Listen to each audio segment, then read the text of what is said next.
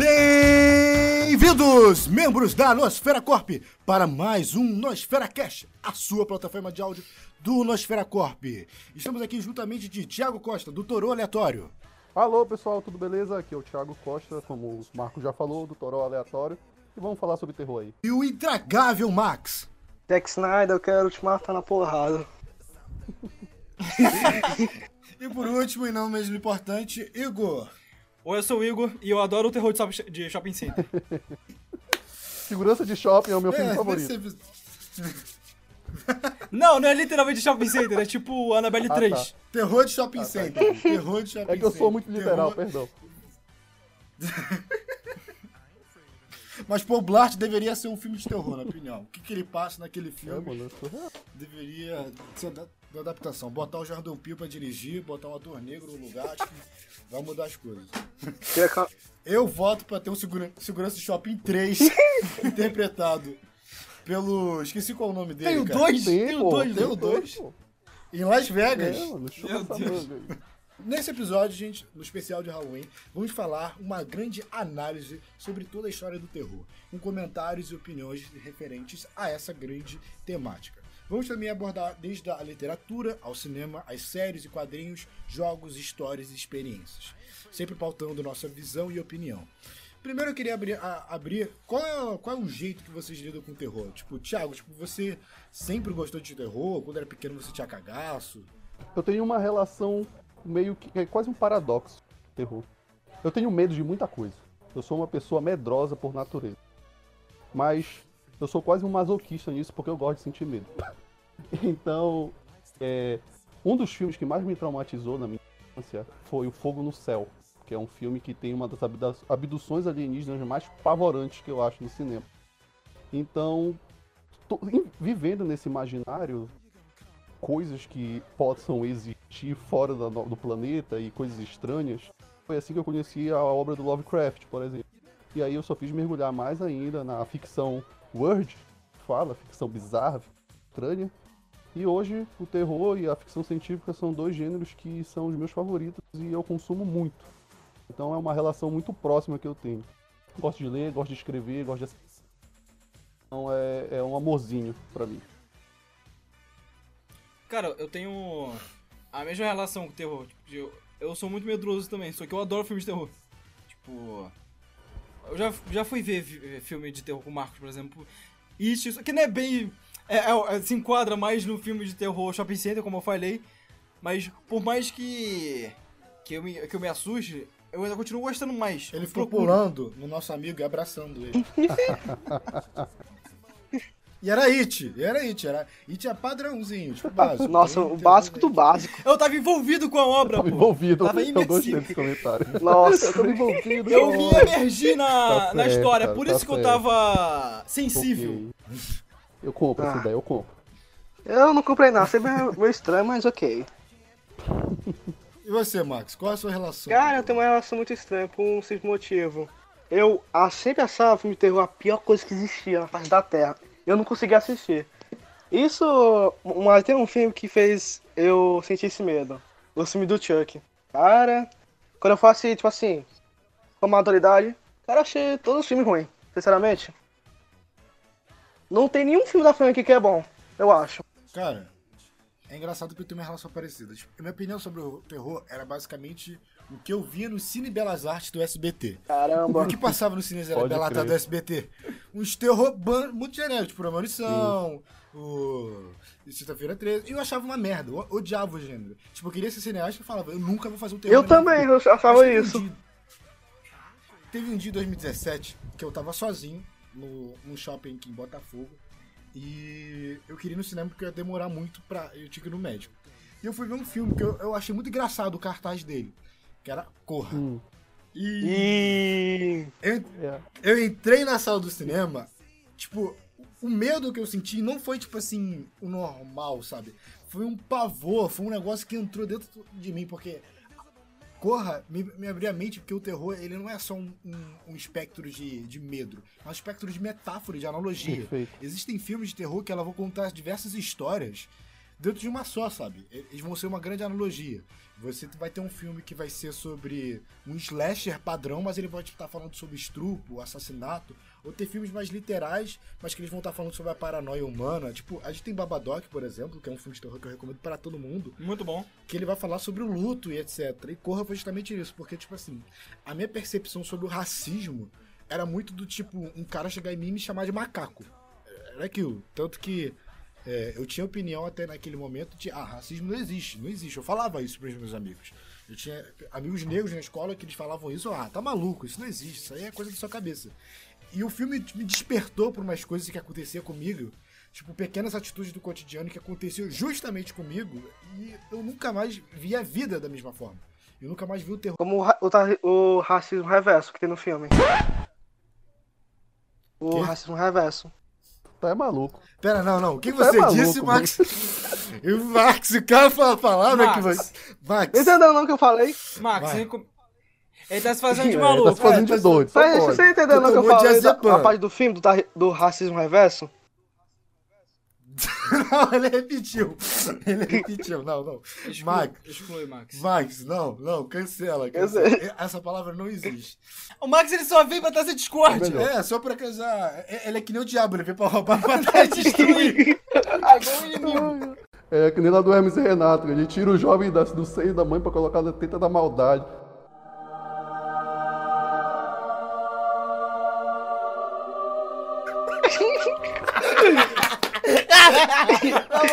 Agora, agora eu tenho que rever o filme por causa disso aí. Teta da maldade. O Marco, o, o Marco, o Max é a, é a criança chorando e a mãe não É, chora. exatamente isso, mano. Cara, meu Deus do céu, quer falar de terror, quer falar de Max, né? Pelo amor de Deus. Pelo amor de até perdi o que eu tava falando. Puta que pariu. já perdeu até o, até o É filme. o fio da narrativa, foi. Mas tu tava falando sobre cor e sobre a tua aceitação, sobre as questões racistas que acontecem no cotidiano. Sim. E, e isso vem de diversos filmes de terror que vão passando essa ideia, sabe? E essa abordagem, ela vai estar em outros clássicos do terror, sabe? O dos Mortos Vivos, que é do César Romero, quando eu fui ver, eu mudei muito por causa daquele final também. Tipo, eu- quando eu vi Corra, eu comecei a entender o terror, abraçar o terror como mitologia, como ideia e consumir mais de terror. Porque consumir de terror era superficial, como eu falei. Depois eu fui indo pra literatura, pros quadrinhos. E eu só posso falar que, tipo, o Marcos de 2016, de 2016 não é o Marcos de 2020, porque Corra foi o pontapé. E Jordan Peele, hoje em dia, é dos meus diretores favoritos, justamente por isso. Porque foi como se ele tivesse chegado em mim, ó, toma, toma conhecimento. Deixa eu te explicar como é que funciona o mundo. Isso é foda. Muito bom. Mas assim como toda essa mitologia do terror, a literatura é essencial, né, Com Thiago? toda Então, certeza. tipo assim, você conhece como, como, como se originou a literatura de terror, como é propriamente dita? Eu acho que veio dos contos, né, da- das lendas. É, a gente pode pegar um rastro de muitas coisas antigas, do próprio folclore, das tradições culturais de povos. Se tu pegar lendas, é, poemas épicos que remetem à história antiga, por, por exemplo, na Grécia, tu vai ver essas histórias que permeiam sobre manifestações de seres como demônios, bruxas, vampiros, lobisomens, fantasmas e afins. Os É até engraçado, é até engraçado pensar que a escritora de, de Frankenstein, a Frankenstein, ela utilizou como base uma lenda judia Sim, é do Golem. pra né? criar Uhum. ele. É, a do Golem. Então, ou seja, essa amálgama de histórias, ela começou a ter um construto de você pegar aquelas lendas urbanas e transformar numa literatura, Com né? toda certeza. Sim, a gente pode pegar histórias, por exemplo, da própria mitologia grega, como a história do Orfeu, que foi até o inferno buscar a alma da sua esposa, que tem um final completamente trágico. Tem elementos de terror naquela história. A gente pode pegar a própria Bíblia. A própria Bíblia tem elementos surreais de terror na sua história. Não é qualquer história que tem um rei que manda massacrar um monte de criança recém-nascida. Então, são histórias que vão se construindo com o tempo. Obviamente, não são gêneros que estão estabelecidos, mas que vão se estabelecendo com o tempo.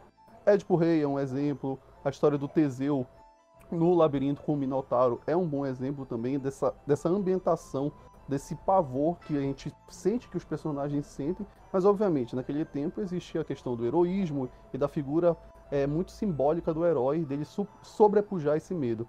Mas os arquétipos e os elementos sobrenaturais e até não sobrenaturais de terror e horror estão presentes desde o início da humanidade. Então isso é muito curioso de tentar re- registrar é, o perpassado do, do, do, terror na história. A gente tem, eu acho que se não me engano, tem um ponto, do, um- uma história grega que é de um autor, eu acho que é o Plutarco. A história se chama. Que, que- eu não lembro direito quem é o, no- o nome da história, mas o protagonista é o Simon. E ele descreve nessa história um espírito que é um assassino. Pô, é um fantasma que tá matando os malucos. Esse é um elemento de terror. Então, é, é, não está estabelecido, mas os elementos estão ali e existem. E obviamente depois, várias outras obras foram resgatando essas, esses mitos folclóricos, mitos tradicionais e colocando de fato na literatura. Aí vem surgindo as, as histórias em contos, em novelas, principalmente o gótico, a partir do, de mil, dos anos mil para frente. É até interessante pensar nisso, porque essa evolução ela vai desembocando na literatura de uma forma completamente única, porque eles pegavam essa, esse- todo esse, esse histórico, né, esse escopo e colocavam no papel. A gente, tá, a, a gente, como todo aqui já tinha sido comentado antes, todo mundo tem uma admiração própria pelo terror do Lovecraft. E ele também acho que tem essa ideia, porque ele ali no. Ele te- na criação dele, ele pegou elementos que ele conhecia, né? E foi incorporando na história, pelo que eu conheço. Uhum. É, é, é, é a junção de várias coisas, né? De, várias, de vários momentos que vão acontecendo que são proeminentes na história e que parecem ser curiosos de se colocar no papel. A gente pode ver, principalmente na, a- como um exemplo de coisas que poderiam ter, que aconteceram e podem ter sido inspiração para eventos, o próprio o príncipe da, da Valáquia, né? Que é o Vlad III, que em muitas pesquisas Ah, é ah, o Drácula tem inspiração dele. Então é, é curioso imaginar essa forma de inspiração do real para o ficcional na hora de se contar uma história. Que- e engraçado também que é, é, vai se renovando e tendo diversas interpretações de cada cultura. Porque, tipo assim, o Nosferatu é visivelmente inspirado no Drácula. E é um- um- uma obra cinematográfica do expressionismo alemão. Ou seja, teve uma interpretação muito única lá. Ou seja, aí depois teve, teve uma, toda uma construção e um movimento do cinema, o Dr. Caligari, Uhum. etc.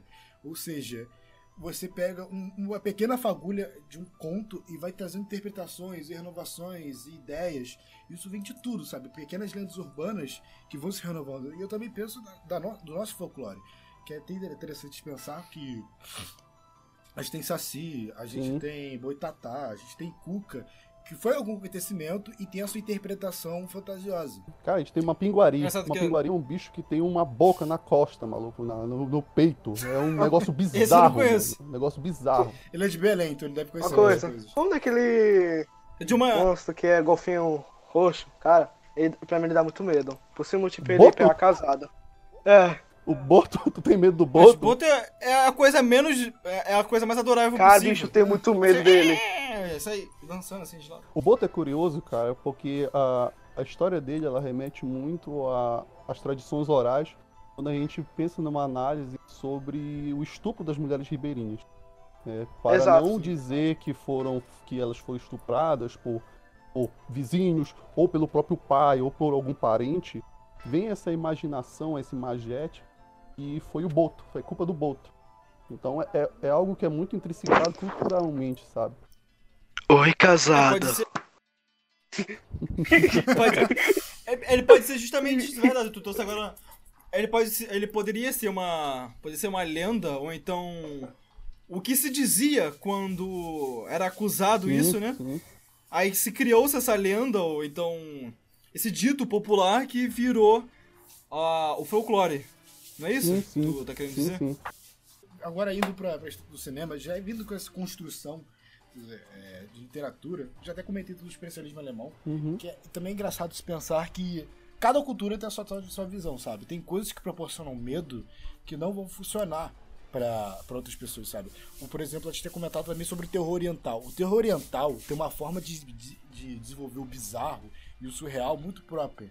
O terror italiano, ele tem uma visão de trazer os aspectos espi- espirituais e de possessão. Eu, eu prefiro muito mais os filmes de possessão italianos, do movimento é, é, de terror Uhum. italiano, do que os, os, do, do que os ameri- norte-americanos, sabe? Tem, tem filmes, por exemplo, que, que passam muito mais essa ideia. E eu acho também muito engraçado que cada momento da história vai passar um, algum elemento. Por exemplo, quando teve a paranoia é, em 1930, que depois foi da Grande Depressão, todo mundo tava naquela ideia de que tudo podia acabar e tudo mais. A onda de filmes com essa visão de paranoia é, é surreal. E, e, diversos diretores eles conseguiram pegar elementos que existiam disso e fazer histórias. Eu acho que um grande pai também do, do trailer que vai pegar essa ideia de pegar coisas que estavam acontecendo na vida real e histórias e fazer filmes é, maravilhosos é o Alfred Hitchcock. Que com, com um corvo, a ideia de ele pegar um animal que, que não é muito explorado. Hoje em dia a gente tem até Jason Statham dando um soco na cara de Mega Tubarão. Mas naquela época era só, é, tipo, é, era, era quase inimaginável a ideia. E ele, não, vou fazer um filme onde corvos são os vilões. E isso vai ser amedrontador para as pessoas. E as pessoas no cinema pularam da cadeira. E ele pegou disso de toda uma ideia de, tipo assim, dos animais e tudo mais. É muito impressionante isso. Uhum. É curioso como nessa época, né, principalmente isso vem muito do, do início, do, lá pela meados do século XX, no final do século XX, a ascensão das histórias sobre serial killers. Né? O Jack Stripador se tornou um personagem, uma figura histórica muito popular no mundo inteiro. Né? Tem várias e várias reinterpretações da história dele, como o próprio do Inferno do Alamo. E essas histórias, esse, esse tipo de história onde a gente embarca num, num, numa história detetivesca, né, com um detetive, um suspense, um thriller, começaram a chamar muita atenção. E foi assim que em 59 Robert Bloch escreveu Psicose, que teve um impacto muito grande na época e que proporcionou a vinda de mais e mais obras, como o clássico Dragão Vermelho do Thomas Harris, né, que é a história que fica o, o Hannibal Lecter literatura. Cara, qual, é, qual que é. Inclusive, é, tem. Calma, eu tô tentando lembrar. Aonde que eu vi. De que filme que eu vi? Tem um filme é, brasileiro que o. Eles, eles readaptam o Sherlock É do Holmes. Jô Soares, é um Xangô para Paris, se eu não me engano. Esse, esse, cara, esse filme, eu, eu vi assim, do nada na, na Globo, eu adorei esse filme. E o Jack Stripador tá no final do filme. Ele, tipo, cara, o... Eu não sei quem vai lá pra, pra França ou pra Itália. Onde, da onde que o Jack, Jack Stripador era? Eu esqueci. Inglaterra. Inglaterra. Então ele vai pra lá e aparece lá. Tipo, ele aparece no, aqui no cinema brasileiro. Tipo, então ele realmente percorreu o mundo inteiro. Inclusive esse filme é muito bom, eu gostei É bastante. baseado no livro do próprio Jô Soares, né? E ele fez o filme também. O Xangô. Eu ia falar sobre o Jack Stripador. Fala aí, Eu ia falar que o personagem, cara, eu percebi durante, quando eu comecei a estudar cinema. Cara, o Jack Stripador tem quase, não, pouca coisa no cinema. Muita pouca coisa. É um personagem interessante, dá pra, dá pra fazer vários filmes bons. Acho que o, o único filme do Jack Stripador que é conhecido é o do Inferno, com o Jack, o, não, o Johnny Depp. Johnny Depp. Eu acho que também existe muito tabu na história do, do Jack Stripador, né? Pois Até é. hoje não sabe quem foi que É igual o Zodíaco. É. Até, até hoje ninguém sabe quem ele é. E tem um filme foda. Do David Fincher. Ah, eu vi o Zodíaco. Só que, não sei, acho que aí a, a problema é, eu gostei muito, só que quando, quando chegou nas últimas 40, meia hora de filme, eu já tava de saco cheio. Cara, eu gosto do Zodíaco porque fi- ele quebra um padrão do, do thriller, do suspense. Sim, é da hora, eu tava gostando do filme inteiro, mas eu não sei, Eu não sei se que é é coisa o- minha ou se é o filme, né? E o, Eu achei o final muito arrastado, o final, porra... acho que o É único porque é No final- anticlimático, né? O, fi- o, o, o Zodíaco ele é É, anticlimático. talvez seja isso. é meio broxante. Pronto. Um ápice na história, assim. É, eu acho que a constru- construção da curva dramática ela é muito difusa, sabe? Ela tem tantas idas e voltas que tu vai ficar. Ah, Perdido. é, E aí, pô, vai chegar a lugar nenhum. o que, é, o que, que eu tô acompanhando, sabe? Eu, eu, eu gosto do filme mais pela, pela, pela ideia do que realmente pela, pela construção. Sim. uhum. Porque é Ele é truncado, muito né? louco pensar que Ele é foi- truncado um pouco É. o ritmo dele. E também é interessante pensar uma coisa que foi até que o Max falou. É sobre o suspense, ser um elemento do terror, né? Mas não necessariamente o terror ser um elemento, elemento do suspense. Cara, eu comecei a fazer essa comparação com suspense e terror quando eu li O Médico Monstro. Eu ficava assim pensando, caramba, isso aqui é suspense ou terror? Ah, tem uma autora, a Anne Hedgecock. Ela é uma autora muito famosa, principalmente pela literatura gótica, né? Do século XIX. Uma autora fantástica, por sinal. E ela tem um ensaio que ela, que ela escreveu, que é do sobrenatural, a, da poesia. Ela escreveu em 1926. E nesse ensaio dela, ela tenta estipular uma distinção entre terror e horror, que é utilizada muito até hoje por estudiosos da área, por, for narratologista, onde ela coloca é, as duas obras, o, os dois tipos, o terror e o horror, e coloca elas como sentimentos. O terror é a apreensão e o horror é a compreensão. O terror é muito mais vinculado ao ambiente, às coisas que tu tá sentindo sobre algo que tá ao redor. E o horror é quando tu enxerga isso. Calma, agora eu fiquei confuso. Para mim o... horror era uma era um sinônimo de terror. Pois é, é muito vinculado de que o terror e o horror são sinônimos, né? É, principalmente na, no, na, no cinema. Mas em, em, princípio também, principalmente na literatura, existe uma diferença muito grande. Né? Não quer dizer que uma obra de horror ela vai ser só horror e não vai ter terror e vice-versa. Elas vão estar ali trabalhando com de mãos dadas e afim. Então, muito da ideia do que coloca é de que o terror, é, voltando, seria a, a sensação, a sensação, aquele, aquele momento de apreensão que estás vivendo e que te deixa amedrontado. Por exemplo. A suposição, isso. né? É a suposição do que pode Por ser. Por exemplo, tu tá dentro de uma casa trancado e tu sabe que pessoas lá fora que estão batendo, tentando entrar pra te matar. A sensação que tu tá ali dentro, fica aterrorizado, a, a sensação de que tu tá ali dentro na, do, do, do daquela casa faz com que o personagem fique amedrontado pela coisa que pode acontecer, pode estar ao redor dele, sabe? Então é uma situação é uma situação de, de apreensão muito forte para ele. Quando acontece a questão de finalmente aparecer a ameaça e ele visualizar, por isso Lovecraft trabalha muito com a questão do horror cósmico, que é tu visualizar algo que tu entende, aquela coisa que tu visualiza, tu fica louco, é o choque é quando tu fica aterror, é, tu ficas é, horrorizado. O terror tu fica amedrontado, fica horrorizado. É, é pensar e o ver, né, que se unem nas obras, porque trabalha muito isso. E o terror ele, ele anda muito próximo com a ideia de suspense, certo? Porque o suspense é aquele momento onde vai ter a construção do caminhar da narrativa onde vão sendo apresentadas coisas, vão sendo apresentados os elementos, os personagens vão começando a se colocar em situações em que a narrativa vai fazendo com que eles embarquem uma viagem aterrorizante. Então é muito, é, é, são gêneros que trabalham muito forte, muito unidos. Mas no cinema, no caso, é, horror é, em, em português, tipo assim, se se é, é usado, eu nunca vi é sempre terror, suspense, etc, etc, etc. Tipo, eu só vejo horror em inglês, tipo, a palavra mesmo, para de, pra designar uma certa obra. Nunca é horror em português, é sempre terror. Sim, sim. Uhum. Então, é, é uma convenção ou a obra é só mesmo de terror? Não, não, eu acho que é uma convenção. Eu acho que é a, a título de gênero. Eu acho que é pra também não separar muitas das coisas. Então, bora, bora eleger um desses dois aqui pra ser o, represent... É, pra ser o nome representante do gênero. É. Saca? É, e daí também que se criou esse, entre aspas, sinônimo, né? De que as, as coisas são. Uh, que os dois são um sinônimo, sim, no caso. Sim. Se criou essa convenção, que são duas coisas. Ou, que Até são é uma interessante coisa pensar, porque, tipo assim, a literatura, ela tem uma grande, um grande diferencial do cinema, né? Eu sempre falo, até porque quando o cara vai adaptar uma história, ele precisa lembrar que livro é livro, HQ é HQ, filme é filme. E filmes, eles têm a experiência de você estar tá vendo o famoso filme sobre a tela, filme sobre a tela. E a ideia de ter filme sobre a tela, é até engraçado pensando assim, de uma forma mais com embasamento, que o Máximo Cavalcante ele vai falar lá da antropologia da comunicação visual, ele vai dizer que a reação e a impressão sobre o que vai ser sendo posto da tela vai ser muito mais sobre, sobre os elementos que você não colocou na tela, sobre os elementos que você colocou. Ou seja, você vê uma pessoa amedrontada, às vezes você se conecta mais do que você tentar amedrontar a pessoa.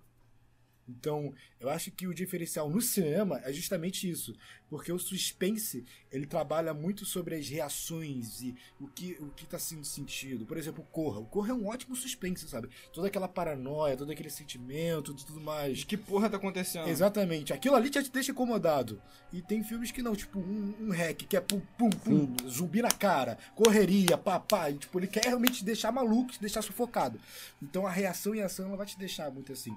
E, e pegando mais dessa visão, por exemplo, tem o, o, o gênero cinematográfico que eu gosto muito, que já comentei, que é o Galho, que é o, que é o terror, terror italiano. Perfeito. Em Suspiria é justamente isso. É, é- é- é tanta a necessidade de, de você se colocar na paranoia que ele vai usando, tipo, é- é, elementos cinematográficos pra isso. Então vai ter as luzes, vai ter os sonhos e tudo mais. Então tem certos filmes que não são necessariamente terror, mas ele vai ter esse viés por ser um suspense. Por exemplo, tem um filme muito interessante dessa ideia de paranoia, que tipo, toda- a primeira vez que eu vi, eu fiquei, tipo, eu fui dormir mal. Foi o Cisne Negro. Cara, ele me deixou muito incomodado. Também, me deixou fiquei- incomodado. Eu fiquei, Eu fiquei agoniado. O que, que é isso? O que, que não é isso? Lembra quando eu, te mandei, quando eu te mandei mensagem no WhatsApp falando que eu tava com medo? Eu falei, ué, essa porra é filme de terror? Eu pensei que não É, fosse. eu acho que a. a- é, Eu também tive a é mesma situação quando eu fazia o Cisne Negro. Achava que é tipo assim, ué, é só um drama e tal, mas pô, mano, que fim perturbador. eu também achei, ué, é de terror essa merda? Eu sempre achei que era drama. Eu costumo dizer que o terror ele é um exercício de empatia. Te colocar no lugar do personagem e pensar o que, que eu. O que, que eu pensaria se eu estivesse no local do personagem. Eu acho que é assim que funciona a imersão. Quando a imersão em um filme de terror, em uma história de terror, te vincula a ela, eu acho perfeito. É, a obra conseguiu ele teria para fazer, na mensagem que ela teria para passar. E outra, eh, eu acho que o, pegando muito do exemplo que o Marcos falou da convívio dele com, com as histórias de terror, que ele viu os filmes que passavam no SBT e tal, é muito de senso comum linkar o terror especificamente para coisas sobrenaturais. E não. O terror ele pode, pode ter elementos sobrenaturais, mas ele pode não ter elementos sobre, eh, sobrenaturais. Então, Você conhece o Perfection da Netflix? conheço, conheço. Uhum. Ah, Eu já assisti. E, e- esse também é um filme interessante de se pensar dessa Sim. forma. Que também é outro filme que trabalha é, o, o famoso que porra tá acontecendo. Exato. E Ele trabalha tanto. Trabalha tanto que porra que tá acontecendo que, tipo assim, até os personagens estão que porra estão acontecendo. Eu adoro, eu já falei pra tu, né? Filmes assim. Filmes que porra tá acontecendo. É, eu, Eu, um eu, Drink eu, do eu só vou Cara, Não, acho que o Drink no Inferno é muito mais. É, mano, tem vampiro, né? não tem como. É, é, cara, é um filme. Eu boto Drink no Inferno e Parasita. Filmes que eu comecei pensando que era uma coisa, saí exatamente. pensando o que que aconteceu. How to Brother. É engraçado como o Parasita filme- não, não tem muda nada a ver, de mas gênero, né? esse filme, cara. Parasita muda Lembra? de gênero Vocês conhecem? vendo ele. É curioso É. isso. Vocês É, Sorry to conhecem. Brother, na verdade. Vocês conhecem Sorry to Bother You? Ah, Não. Conheço, conheço. Com o cara que tem o, o cara que tem no Corra. Sim. Aquele outro carinha lá que tá infectado também, que tá zoado. Cara, a gente foi ver esse filme. Cara, não, não fala nada não. Vê esse filme. Calma, eu vou mandar aqui no chat. Ah, sei qual é. Não, você não tem Que ele noção. faz uma voz de um cara branco, ele, ele tá mandando telemática. É, não, não, não, mas não fala nada. Só isso, só isso é suficiente. Pronto. Esse É filme é isso, só sensacional, mano. Foda, Cara, se me engano, o, foda. o título aqui nacional é o que tá acontecendo, literalmente. Brother. Sério. Sério. Ou é desculpa ou o que tá acontecendo, alguma coisa assim. E falando aí de parasita e de mudanças de gênero e Drink no Inferno, cara, isso é muito bom, né? Quando você vai assistir um filme esperando uma coisa e do nada, pum, ele te quebra. Atenção! Spoilers de Parasita a seguir. Para pular vá para 29 minutos e 7 facadas em adolescentes transando. Acho que todo mundo já viu Parasita. Aquela quebra do segundo Uhum. ato me deixou cagado nas calças, bicho. Pelo amor de Deus. É, é uma reviravolta muito Qual é? curiosa, né? De como. É a da. É a famosa reviravolta de Parasita, quando um filme muda. Não, quando ele, quando ele, quando ele mostra lá o. O subterrâneo. O, O o subterrâneo.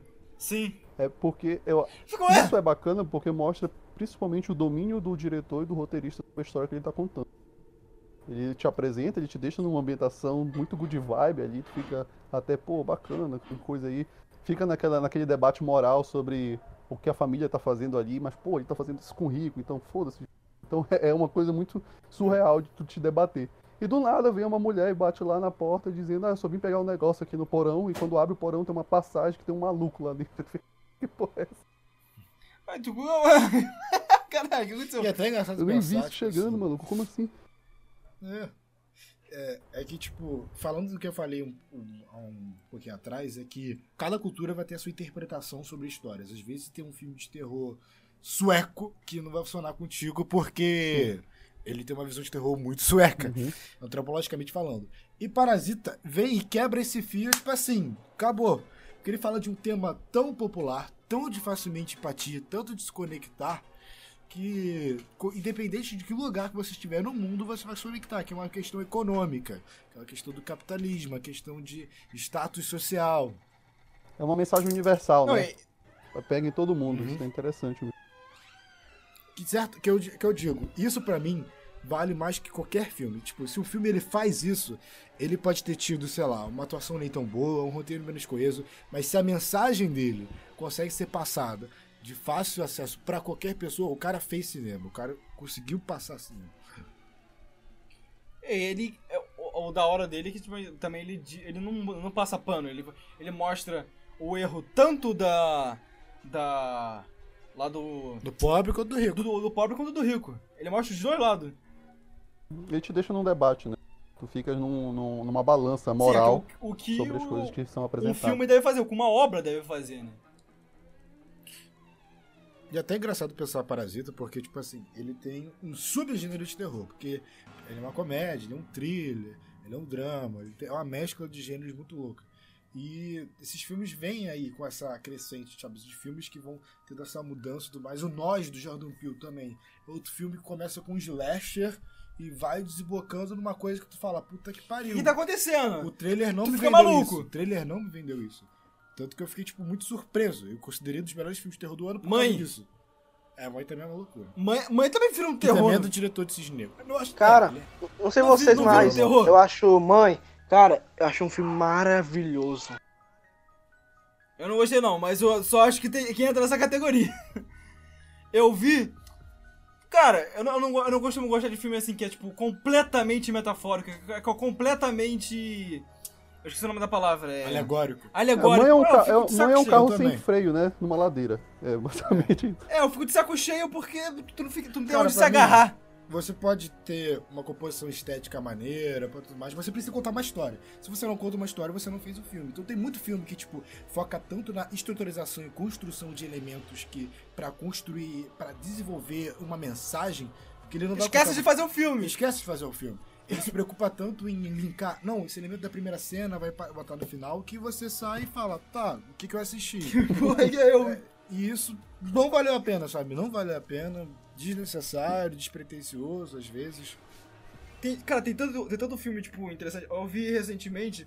É um filme, tipo, que tá. Que, que já tá muito. Que tava muito na moda. E todo mundo falou sobre, mas, tipo, eu adorei, que é o Poço. Caraca, eu adorei. Eu, eu fiquei muito mal depois de, de ver aquilo, tipo, por horas depois. Cara, só eu que eu não fiquei mal assistindo esse filme. Achei um filme tão Sim, meia boca. você, cara. sem E é coração. difícil acontecer você isso. Sem coração. Mas, é, cara, o Max é morto Eu assisti o dentro. filme E é e eu fiquei difícil acontecer assim. isso. Normalmente eu não me conecto tanto. Não assisti nada do filme. Literalmente assisti nada. Pra mim foi um filme sem coração, sem alma e sem barriga. É o Max, o Max Já morreu. começou errado Cara, por tipo assim, dizer, se o já filme- começou errado por dizer que nem o filme do Chuck é legal. É, Tá errado isso aí, mano. é. Chuck é um O personagem culto muito do bom. Chuck é muito engraçado. Eu só gosto porque O tem o filme do Guilherme é Briggs na engraçado. É o dublagem. filho do Chuck, na moral. Mano, eu adoro esse Não, Tem filme. uma dublagem Chuck, mesmo. que é do filme Oculto de Chuck. Em que. Ah, esse que eu achei a dublagem da hora. Que cai um monte de vidro, assim, no, no hospital, cai um monte de caco de vidro do teto, assim, perto de uma galera, assim, cai todo mundo no chão, cena dantesca, e o Chuck olha pra um lado e pro outro ele fala, meu Deus, a- às vezes até eu me assusto. É, mano, essa cena é sensacional. eu ri demais, Mas acho que foi. Cara, Aí, eu acho que foi o um dos melhores de Chuck é o melhor filme da franquia. melhores- Pronto. Não, eu- não acho que é o melhor, mas eu acho que é o mais É divertido. muito engraçado. O, o culto. Eu acho que o primeiro e o culto do Chuck são os únicos bons. E o filho do Chuck é só engraçado. Ah, É, o filme do Chuck é engraçado. Ele dando do. Cara, do- o filme do Chuck, nossa, rua, mano. moral. eu vou contar aqui uma história. Tinha uma vez que o filme tava, passou aqui na, tava passando no SBT, uma- tinha uma galera aqui na minha rua que ainda assistiu o filme na casa de um amigo. Eu fiquei só olhando e pensei, mano, que filme, mano, que porra de filme é esse? Depois que eu, fui, eu assisti o filme, eu pensei, caralho, mano, o que tem de mal nesse filme? O pessoal gosta tanto.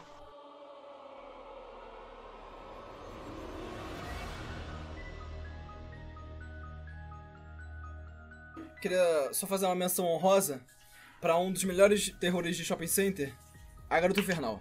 Ah, Com a cara, Megan Fox. é, é alguém... ah, Ótimo terror de, de shopping Cara, center. o é Marcos filme. Via sempre na Globo. Esse filme é muito injustiçado. Quê? Esse filme Sim, é um filme muito, bom. Via sempre na Globo. Inclusive, eu revia várias vezes no, no computador porque eu adorava ele. Aí a gente vai ver Cara, qual é o motivo dele ter visto. O Mega Fox, não era nem o filme. Não, mas eu gostei da. É, na moral, eu tinha um primo que ele, ele via muito filme. Mas eu nunca entendi o porquê. Depois eu fui entender. Depois eu fui entender. Ele via filmes justamente tinha pra ter cena de, onde tinha cena de sexo, porque ele não tinha internet pra ver pornografia. É, mano, eu tenho o mesmo, eu tenho o mesmo Mas, amigo que é assim. Só que ele tem internet, mas tem preguiça de ver.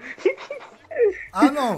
No caso, a, Chi- eu era novo, tinha uns 8 anos, já tinha locadora. Aí ela locava, sei lá, Premonição, Agora Infernal. Aí ele pausava o. pausava, voltava. Por sinal, eu o primeiro filme que eu aluguei foi Ultron Legado. Caraca, o último, o- sabe qual foi o último filme que eu aluguei? Fale. Nem lembro. Foi, foi o desenho do Quarteto Fantástico. Cara, eu não lembro. Eu lembro dos Eu que eu tinha. Cara, desenho, eu só lembro da série animada do Quarteto Fantástico. Não lembro. Não- Eu lembro, tinha uma locadora Não, na minha desenho casa. é o quê? Max? Na minha casa tinha uma locadora. Desenho é caralho animado? É, é, é- é série. É sério. Não, eu tava falando da série animada, mas eu não, não, não sabia que tinha um filme animado. Desenho é o quê? Dese... Não, é desenho mesmo, é a série animada. Desenho é. Ah, tá.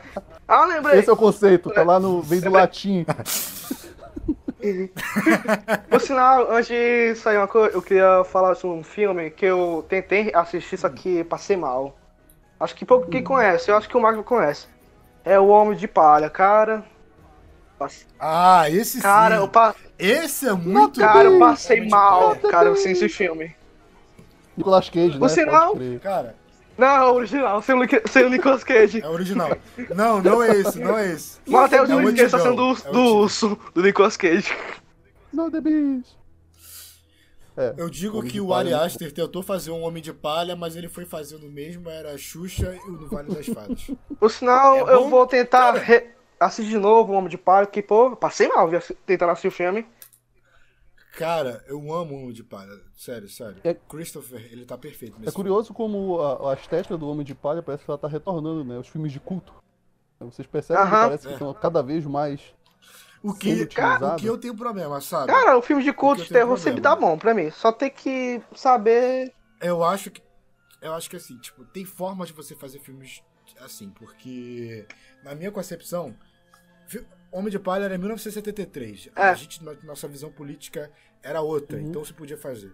Se você faz um filme atual com uma certa cultura e demoniza ela, pra mim tu tá errado, É, acabou. não vou mesmo. comprar teu filme, não vou comprar tua história. Não vou, não vou. Sa- Sabe, tipo, existem formas de você fazer isso de uma forma inteligente, de uma forma interessante. É, tem um filme, só que eu esqueci o nome dele agora.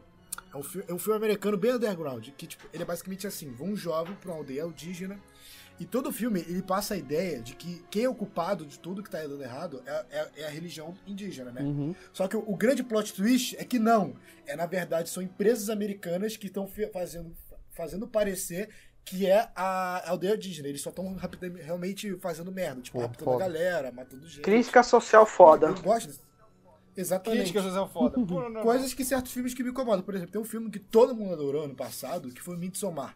E eu, tipo, realmente achei muito fraco, muito fraco, e me senti incomodado, porque, tipo assim, eu tenho um viés indígena. Eu penso, imagina se alguém faz um filme sobre um ritual indígena e passa daquela forma, sabe? Que a gente não tem sentimentos, não tem uma visão, não tem um respeito antropológico, sabe? O Clifford Geertz diz, sabe? Cada cultura tem a sua interpretação sobre, a sua, sobre os seus rituais, mas não é por isso que eles vão ter sentimentos e sensações é, semelhantes. Salvo engano, o filme A deu até forma problema que- lá na Suécia. Deu, a deu. Tipo, é, a região ela ficou conturbada com essa situação, sabe? E tipo, o marketing foi a cidade aonde as pessoas se suicidam e a galera gosta. Porra. Meu Deus. Ah, No filme, por sinal, eu queria falar uma no coisa. filme eles mostram que na- o filme eles, eles tratam como uma tradição. Só que quem. Não sei. Aí que tá. Mesmo sendo uma tradição, a galera não é se sentir mal? É, é um, é um parente junto. Aí tá. Se você diz que eles não estão se sentindo mal, eles estavam se sentindo bem com isso, e você diz que tem uma influência, influência externa, você diz que a influência externa é demoníaca, porque ela tá provocando suicídio e assassinato. É, Você, é a que entendi de do filme maniqueismo aqui- que tu diz, talvez? Deixar É. muito no Pelo que eu entendi do filme, Aham. é que o pessoal de fora é fica horrorizado com aquilo. tipo, Porque é, eles estão totalmente à parte daquilo, eles não, eles não entendem aquilo, eles ficam horrorizados. Não é isso, eles não estão mostrando como aquele grupo fica horrorizado. Ou ele. É porque eu não. não, não- Tem tempo que eu eu só vi o filme uma vez e, tipo, já tem tempo.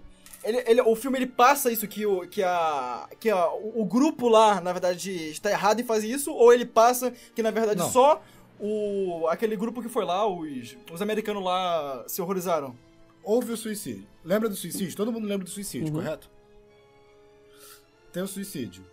Ninguém se sentiu sensibilizado, ninguém se sentiu mal. Apenas pessoas externas.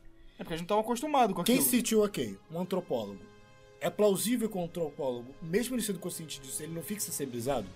Não. Eu, como, como estudante da área, falei, não, isso não faz sentido. Ok, primeiro ponto.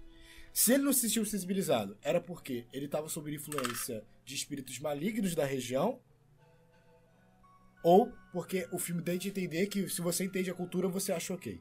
Se- então essa é a interpretação que o filme passa aqui. Se você entende a cultura, você acha ok. Se você eles não entendem a cultura, estão sob influência, de, é, influência negativa, ou sobre um, um capeta e tudo mais. Ou seja, passa a ideia de que o ritual é demoníaco ou que as pessoas não têm sentimentos. Ele passa dos dois. Não tem um meio termo, sabe? Ele não tem um, ah, não. Eles estão meio, meio incomodados com isso. Não, tipo, essa cultura acha isso legal, isso maneiro. Aí vale você pensar se isso é capeta ou isso é eles que acham de boa. Entendo, bacana. Eu, eu entendo, eu entendo perfeitamente essa. Eu gosto Ah, do filme. coisa. É, é tá curioso isso, eu gosto do filme, mas eu entendo perfeitamente isso que ele tá falando. Porque, Eu vou perguntar pra vocês uma, uma coisa sobre. O que é, a gente vive de, de ondas né, em gêneros, em subgêneros dentro do terror. A gente tem lá, tipo, anos 90 a gente tem aquela, aquela ascensão de filmes de. Anos 80, 90, ascensão de filmes de slashers. Aí vem os filmes. Depois, final dos anos 90, começo dos anos 2000, a gente tem esses filmes found footage, né, os documentários lá que falsos e coisas do tipo. Aí logo depois a gente tem é, os filmes sobre entidades naturais, no caso fantasmas e tal. Aí veio a onda do zumbi. E agora a gente tá numa onda de filmes de culto. Eu percebo que a gente já tá numa transição. É, eu vejo que muitos filmes hoje, terror, eles estão indo muito resgatando é, críticas relacionadas ao às temáticas sociais e raciais. Vocês percebem isso também? Sim, sim, sim. Eu acho que tem uma piada num filme que eu vi recentemente que se chama Baba 2, que é um filme até bem engraçado, divertido. E também Esse é o primeiro, nem o segundo. É, que ele fala, ih, agora tivemos o avanço na era Jordan Peele. Ah, pode crer. E eu acho até, eu acho até engraçado, porque não é, não é- não é que eles tenham criado uma arma, mas ele, ele juntamente do Ari Aster, da. Esqueci o nome da, da diretora de Babadook. É, Jennifer Kent. A, a, a Gabriela Amaral, diversos outros diretores, até aqui do mesmo Brasil, sabe? Tem um filme que vai lançar agora que, pelo amor de Deus, eu preciso lembrar o nome dele. Que ele é justamente sobre isso, uma, uma crítica social ao racismo, que é um, um jovem que ele trabalha numa funerária e nessa funerária só tem, só tem negros que aparecem. Ah, não, ele, ele estuda, é, estuda para ser legista. E ele só estuda corpos negros. E vai ter toda uma paranoia em cima disso. Então tem diversos filmes que vão trabalhando isso, sabe? O- e eu acho que isso vem muito também da nossa sociedade, que cada vez está mais interessada sobre isso. E viu que o terror é uma ótima ferramenta para vocês trabalhar nisso, sabe? Sobre esses certas pausas, certos elementos. E os filmes que não trabalham isso, eles ficam ruins, ou fracos, ou chatos. É curioso mesmo isso, eu, eu acho muito interessante. E é curioso. É triste pensar que muitos filmes ainda se empreendem muito na estética do jumpscare. Do, do susto por nada. É, eu acho que É, o Invoca, Invoca Verso aí tá aí pra isso, né? é, é- é um Uma elemento coisa. do. Fica muito marcado dentro dos filmes de terror que tira completamente a imersão. A gente falou tanto de terror, Não, mas tem- tanto de terror, mas esqueceu os monstros da Universal. Parabéns. Monstro da Universal. É, Os Monstros do Universal foi o primeiro universo expandido Ah, tá. do cinema, né? A múmia, né? O lobisomem o Frank- Aham. Os crossovers que lá. haviam. Que não conseguiu gatilhar depois, né? É, Eu acho que, tipo assim, tem, tem derivados bons, tipo um lobisomem americano em Londres, que é muito bom. pra Nossa, mim tem a melhor mano, transformação de americano- lobisomem da história. Cara, o Marcos tava falando agora de. de terror que traz essa questão racial. A gente precisa dizer, né? A gente precisa falar de uma das melhores séries que. atualmente, que é Lovecraft Country. Que traz justamente isso. O- E também o outro terror que a gente falou aqui, que não é só o terror sobrenatural, que foge disso. Lá é tanto o terror. É, monstruoso, por assim dizer, Aberrações. é, de aberrações, tanto quanto o racial, o que eu acho ótimo. Ele passa por muita Cara, coisa, né, Eu cara? não quero dar spoiler, mas tem, tem uma, uma sequência, tu, deve, tu viu, né, Thiago? A sequência de quando eles estão num bairro branco Uhum. e eles estão na, na- numa cafeteria, Sim, sabe? perfeito. Uhum. Cara, aquela cena, na moral, É eles olham pro chão e aqui é o bairro tal que, não- que, não, que não pode negro. Nossa, tu não tem noção, cara, como tu fica aterrorizado junto com eles. E tu fica aterrorizado por pessoas. São pessoas caçando eles, apenas. É só isso. Tu- E tu fica tão aterrorizado quanto. Ou seja, ele não precisa de. Não precisa de demônio, não precisa de aberração, não precisa de nada. Só precisa de história, de você. De, tipo. De mostrar ali uma realidade. O que é pior ainda, não um terror ficcional. É uma realidade que ele traz. Sabe o que é interessante, muito bacana da série do Lovecraft Country? Que cada episódio ela consegue trazer elementos de subgêneros do, do terror da literatura em uma história.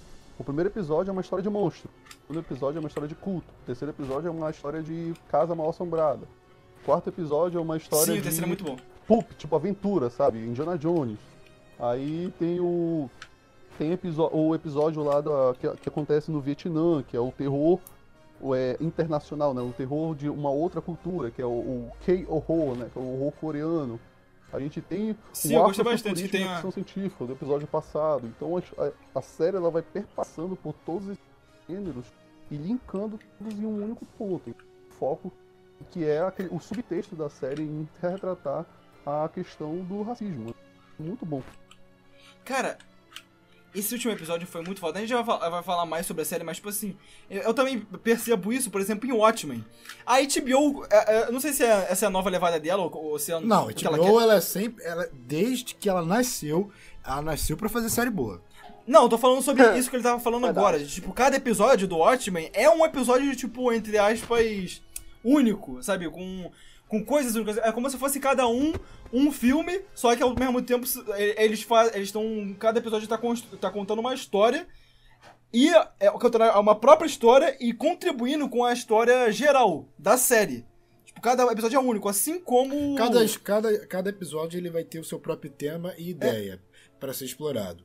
Mas, mas todos os episódios juntos contam uma grande história. É isso que você tá querendo dizer. Isso, assim, o Watchmen e Lovecraft tem isso em. Eu acho que foi, é, na verdade, foi quando falaram que Lovecraft ia lançar nesse período, só- eu, eu só acho que tipo foi, acho que foi ideia, tipo, cada ano que vem vai ter outra série na mesma ideia em outubro, no mesmo duração de episódio que vai ser a mesma abordagem, não sei o que que vai ser. E sempre vai funcionar assim. E eu, cara, é uma ferramenta, é uma, uma forma, uma ferramenta muito boa. Tipo, a série fica. Não fica morta, sempre tá vendo algo novo. É uma coisa, né? A gente teve a falar sobre vampiros no, no terror. Ele tá esquecendo. Puxa aí. É, é, existem é, passagens muito fortes do mito vampírico na história. né? Antes da literatura, como eu mencionei no começo, tinha muitas histórias vinculadas às tradições e o folclore. A partir do momento, principalmente o, o Polidori, que escreveu em 1818, ele escreveu, 1818, não, 1819, ele escreveu o- a novela chamada O Vampiro, o conto, na verdade, chamado O Vampiro, onde ele estipula ali pela primeira vez a ideia do, é, do sedutor vampírico, né? do vampiro que é aquele sedutor diabólico, que é muito a personificação do Drácula. Drácula pegou. Drácula é, a, é meio que um, uma unificação de todos os arquétipos anteriores já colocados para esse tipo de personagem e colocando, olha, isso aqui é a versão definitiva desse arquétipo de personagem.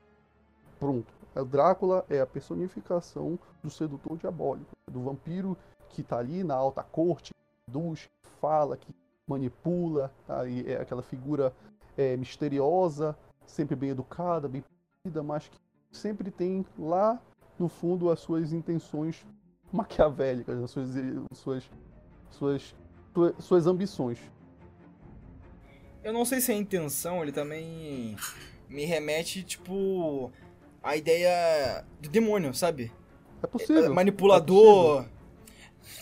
Manipulador é principalmente atraente, atraente. Cara, né? uma, uma coisa que é bem interessante que eu, eu vi numa série que era do. Pô, esqueci o nome dele. Ela passava na AMC. Tem, tem a série de James Cameron de ficção científica e tem essa série de terror. que é, com, é um grande escritor amer- norte-americano que entrevista várias pessoas para desenvolver a série. E tem um episódio que é só dedicado aos vampiros. E ele vai falando de como os vampiros se mudaram na, na- na- na história. E essa ideia da sedução e tudo mais é tão interessante que lá mesmo em 1930 tinham diversos filmes que, ela, que queriam falar do homossexualismo, né? Homossexualidade. Uhum. Da Sim. bissexualismo, que era um grande tabu e os filmes podiam falar porque eram os filmes de terror. Uhum.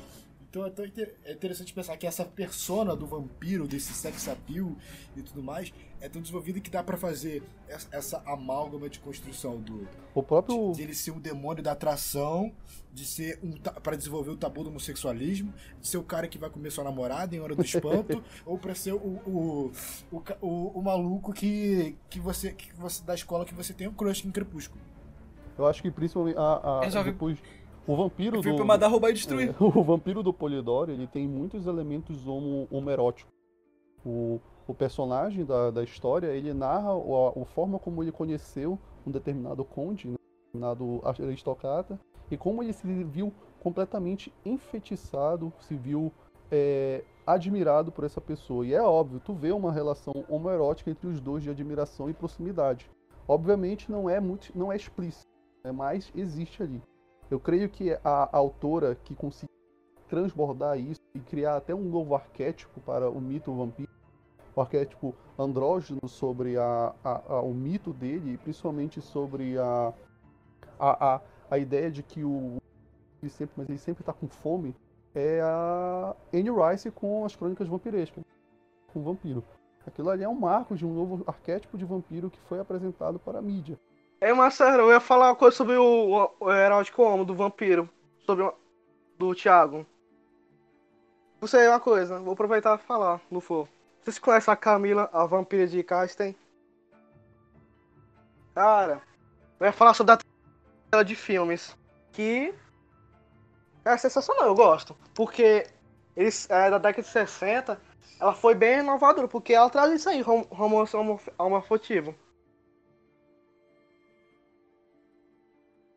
Uhum.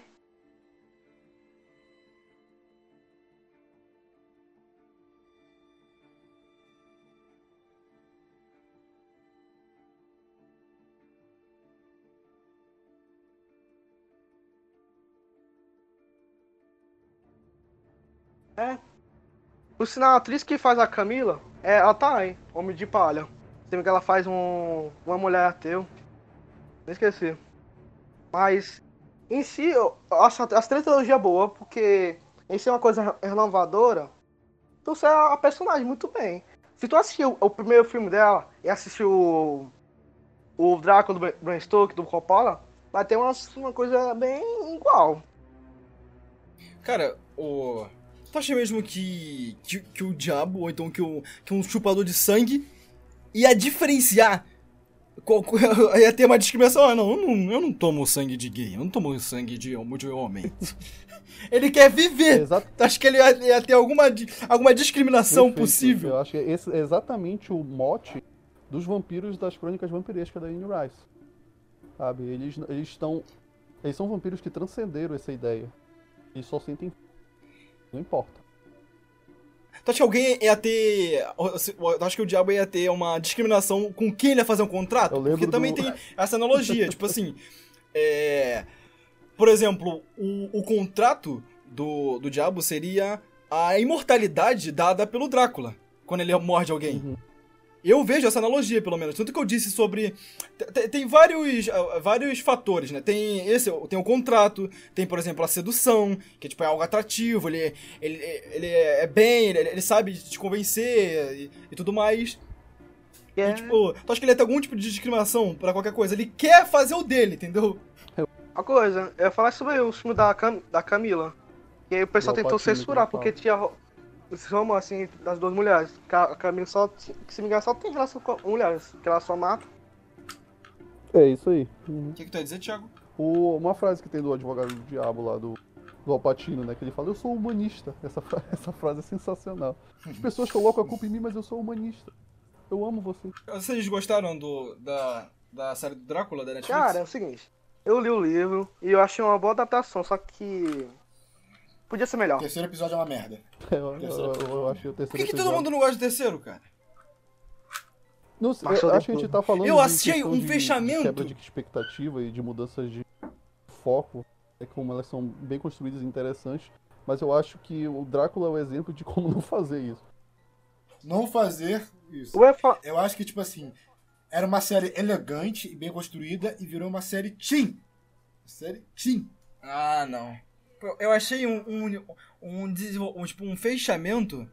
Um fechamento muito bom, cara. Tipo, que normalmente não é explorado. Imagina, ele foi. Ele foi pra. Não lembro se ele foi pra 2018, pra 2020, não lembro. Foi pra 2019, se não me engano. Foi por aí. Enfim, ele foi lá pro, pro nosso, pro nosso século. Ele passou por tudo aquilo, ele, ele se apaixonou, ele teve discípulos. Se atualizou. Depois ele se percebeu. Ele se atualizou, ele fez de tudo. Aí ele se percebeu como, como ele era. Ele não tinha mais o que fazer, ele não tinha mais propósito. Então ele quis morrer. Tem noção? Que, que Não, é, olha só. que é o isso- dilema do imortal. Mas aí que tá. Você não tá pegando isso porque essa foi a ideia. Porque a construção dela não foi boa. A construção dela foi com humor, foi com personagens mal desenvolvidos, foi é, é, literalmente com. é, pia- é, foi com pouco, pouco desenvolvimento de, de, de, de de personagens, foi com pouco trabalho de roteiro, foi com poucos diálogos, foi muito difuso, foi muito conveniente, tinha muita conveniência de roteiro no terceiro episódio, tudo era muito simples, tudo era muito fácil. É, eu, também vi isso. É, Tipo, fora que não é só isso que muda. A direção ela fica mais teen, ele foca por é, lu- luzes leon, não sei o que, planos mais Muito rápidos. jovem. E, é, e- cool. e ideias mirabolantes, tipo, empresas que fazem coisas e tudo mais, sendo que era uma série muito pautada, intelectual, contida, e depois, tipo, virou empresas gigantes pautadas Cara, em procurar o Drácula. O, vam- o Drácula usa. Tinder pra comer o pessoal. Olha aí. Ah, Literalmente. eu achei Eu achei da hora, pô. Eu- cara, eu achei engraçado. inteligente. Muita gente É criticou. condizente. Eu achei muito É inteligente isso. Cara, isso é tão da hora trazer coisas, tipo, coisa. Re, re- readaptar coisas. Pô, quando, quando ele veio pra. No final do segundo episódio, quando ele veio pra, pro nosso tempo, eu achei tão do caralho. Eu falei, cara, nossa, cara, tem tanta possibilidade. Caramba, ele vai chupar geral usando Tinder. Não, e que realmente, tipo. É algo que a gente vê, por exemplo, em, em Eufória, tá ligado? Tipo, é- é- a gente- realmente é um, é um lugar sem lei. Tipo, ne- de, por exemplo, de, sem, sem segurança, sabe? qualquer um se conta né? com qualquer É, um é em. É, qualquer, é, qualquer um se conta com qualquer um em qualquer lugar, tipo, imagina, ele ia virar um serial killer em, em potencial. É curioso. Eu lembro desse negócio de, de tempos, de tempos modernos. Eu acho que o jogo do Castlevania, aquele mais recente, mostrava Ah, isso. não, não joguei não. Uma, um modo que o Drácula existia nos tempos atuais, no final do jogo, assim. É, o jogo não, não tem uma história Não muito vi. boa, não, mas é, basicamente é, acontece isso.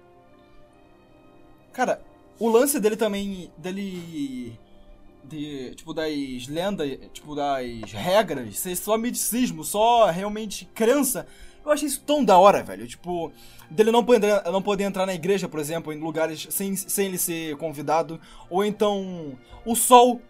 Eu achei isso tão foda, tipo, quebrar isso, dele, dele só, só, só ser uma noia dele, entendeu? Quando ele, quando, ele, quando ele frita no terceiro episódio, ele, opa, pera, eu não tô fritando. É igual Aí- no aí, livro do, do nunca- Drácula do Bram Stoker. Se me engano, isso não é, Eu nunca fritei. que é uma coisa que Não, não, tem no não. Drácula, o Drácula Bram Stoker no livro. Não, não tem as, as a- os dentes afiados. Não tem o sol, a fraqueza do sol. Então foi uma coisa inteligente, ela sabe fazer isso. A parte do sol. Não, o diálogo final é bem interessante. O diálogo final é bem interessante. Com Então, a, que com é o a que Van Helsing, com a Van Helsing. Quando traz. Então, é o que traz essa ideia de- dele que ele, tipo, dele que esgotou a, imo- a imortalidade dele. O que eu acho bem da hora, tipo, um, um conceito de imortalidade que o cara não quer ser imortal. Só ia fazer igual o Max e dormir. Exato. Mas que Meu saco. fã. E a coisa, eu ia falar de outro monstro que Hollywood parou de usar. Zumbi. Cara, Parou Cara, de é engraçado nunca que o, o Zack Snyder. O Zack Snyder vai fazer um filme de zumbi. Vai ser horrível. O Zack Snyder? Não, não. Max, o Madrugada dos Mortos dele é bem legal. Meu, cara.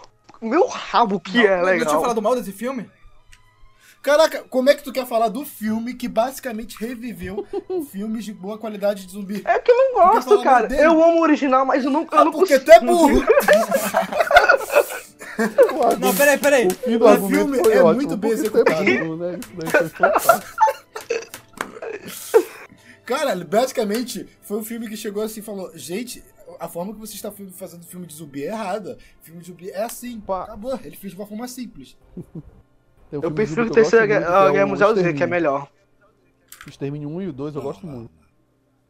Esperando até hoje o terceiro. Extermínio eu só gosto do 1. Cara, Extermínio eu só gosto do 1. a trilogia dos zumbis do. Esqueci o nome do diretor, Marcos. Me, me corrija aí qual é o nome dele? Corneto, é do Edgar Wright. Não, o outro diretor. Ah, o Dia dos Mortos, a Madruga dos Mortos. O Romero. Cara, a trilogia do Romero, nossa, é fantástica.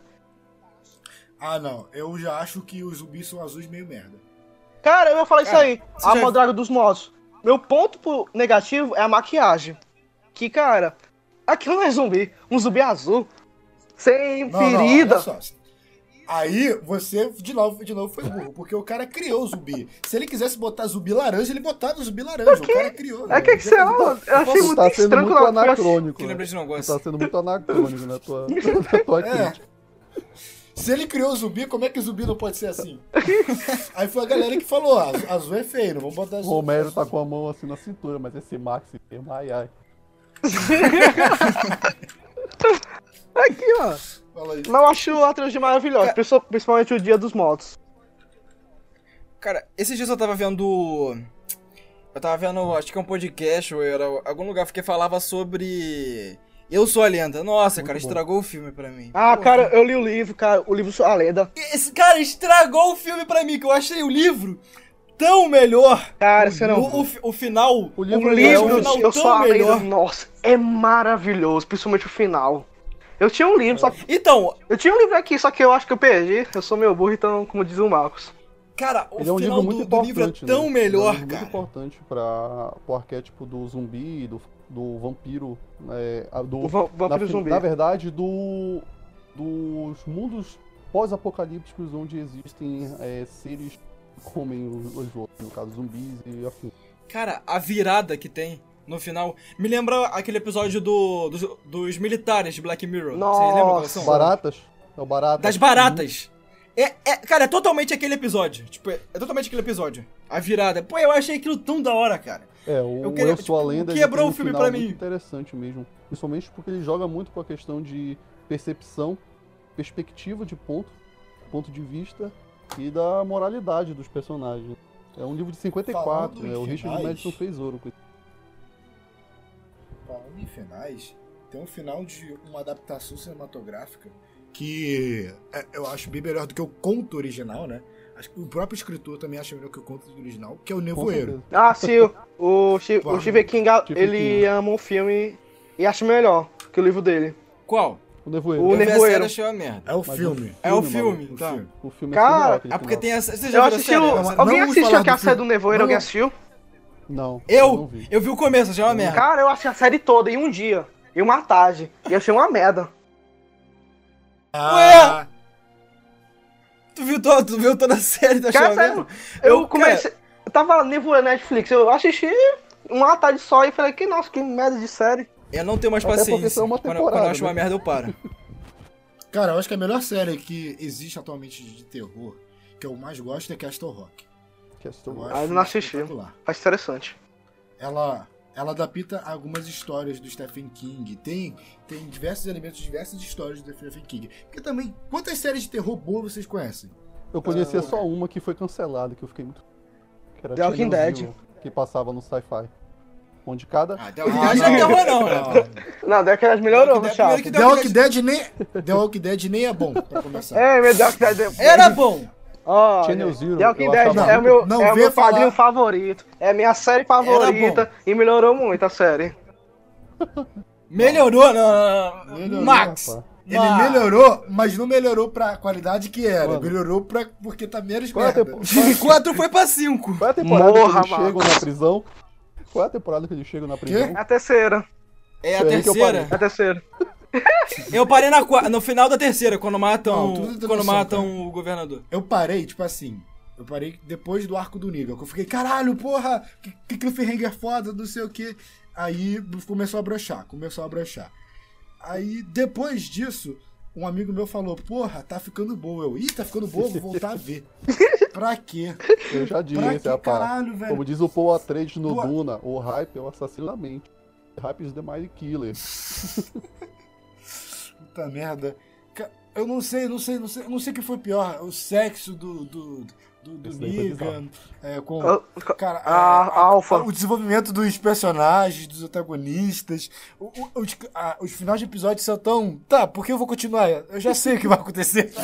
Caguei. Foi tipo Sobrenatural. mas falando eu sério. acho que Sobrenatural chegou numa parte também que a gente só fala, é, desisto. É. É, saturou, saturou. Pior que, tipo assim, cara, eu tenho uma história com, com Sobrenatural, tu não tem noção. Como eu gostava de- dessa série. Porra, não tem noção. É nível The Flash. Sobrenatural- É nível The Flash com a história. Você tem? Como assim? E tu- ele sabe a história que tu tem com o The Flash, tu já contou. É, então, é tipo isso, cara. Eu, eu vi é, Sobrenatural, eu não, vi- óbvio que eu não vi desde o começo, porque é de 2005 essa merda. Mas, tipo assim, eu vi há muito tempo, acho que eu comecei a acompanhar em 2014, 15. Não, eu já acompanho há mais tempo porque tinha um programa na SBT Sim. que passava Então, Smallville, Super, Supernatural e Heroes. Acho que Heroes não, era outro. Eu comecei a ver também no SBT com a minha mãe, só que eu via, tipo, naquela época eu não tinha compreensão de série, então eu via episódio solto. Então Ah.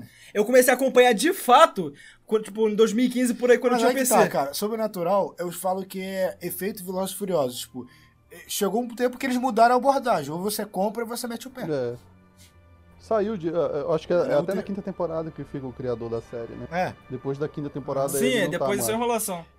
Puta que pariu, mas vocês são foda, hein, meu? Vocês começam uma porra do podcast de terror, não me chama, velho. Não, que cacete, junto eu, o cara pica grossa que vem de terror e, cara, com certeza que esse cara falando só de filme bosta até agora, né? A Lua Gameplay. A Lua Gameplay. Eu tenho certeza que você vai o universo de invocação do bosta lá, é bom, né? Nota do editor. Então, vai ficar para a próxima parte, os incríveis comentários do Roberto. Espero que tenham gostado. Sigam as pessoas que vão estar na descrição. E falou! Calma aí, calma, calma, calma, calma. Todo mundo aqui tá de acordo que a A24 possui os melhores filmes de terror da década, né? Aham. Não. Escuta aqui! Cacete.